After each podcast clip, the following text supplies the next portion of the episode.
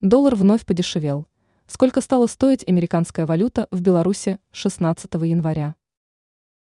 Во вторник, 16 января, все основные валюты продолжили ранее начатые серии на белорусской валютно-фондовой бирже БВБ.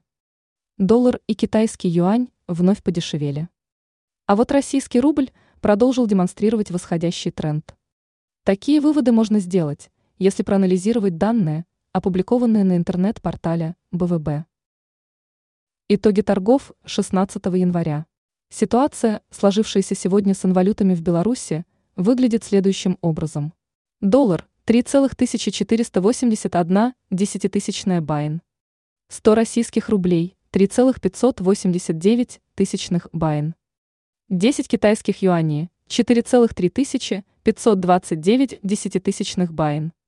Курс евро остался на прежней отметке 3 белорусских рубля 43, 0,7 копейки. Как изменились курсы валют? Доллар потерпел сегодня седьмое поражение подряд.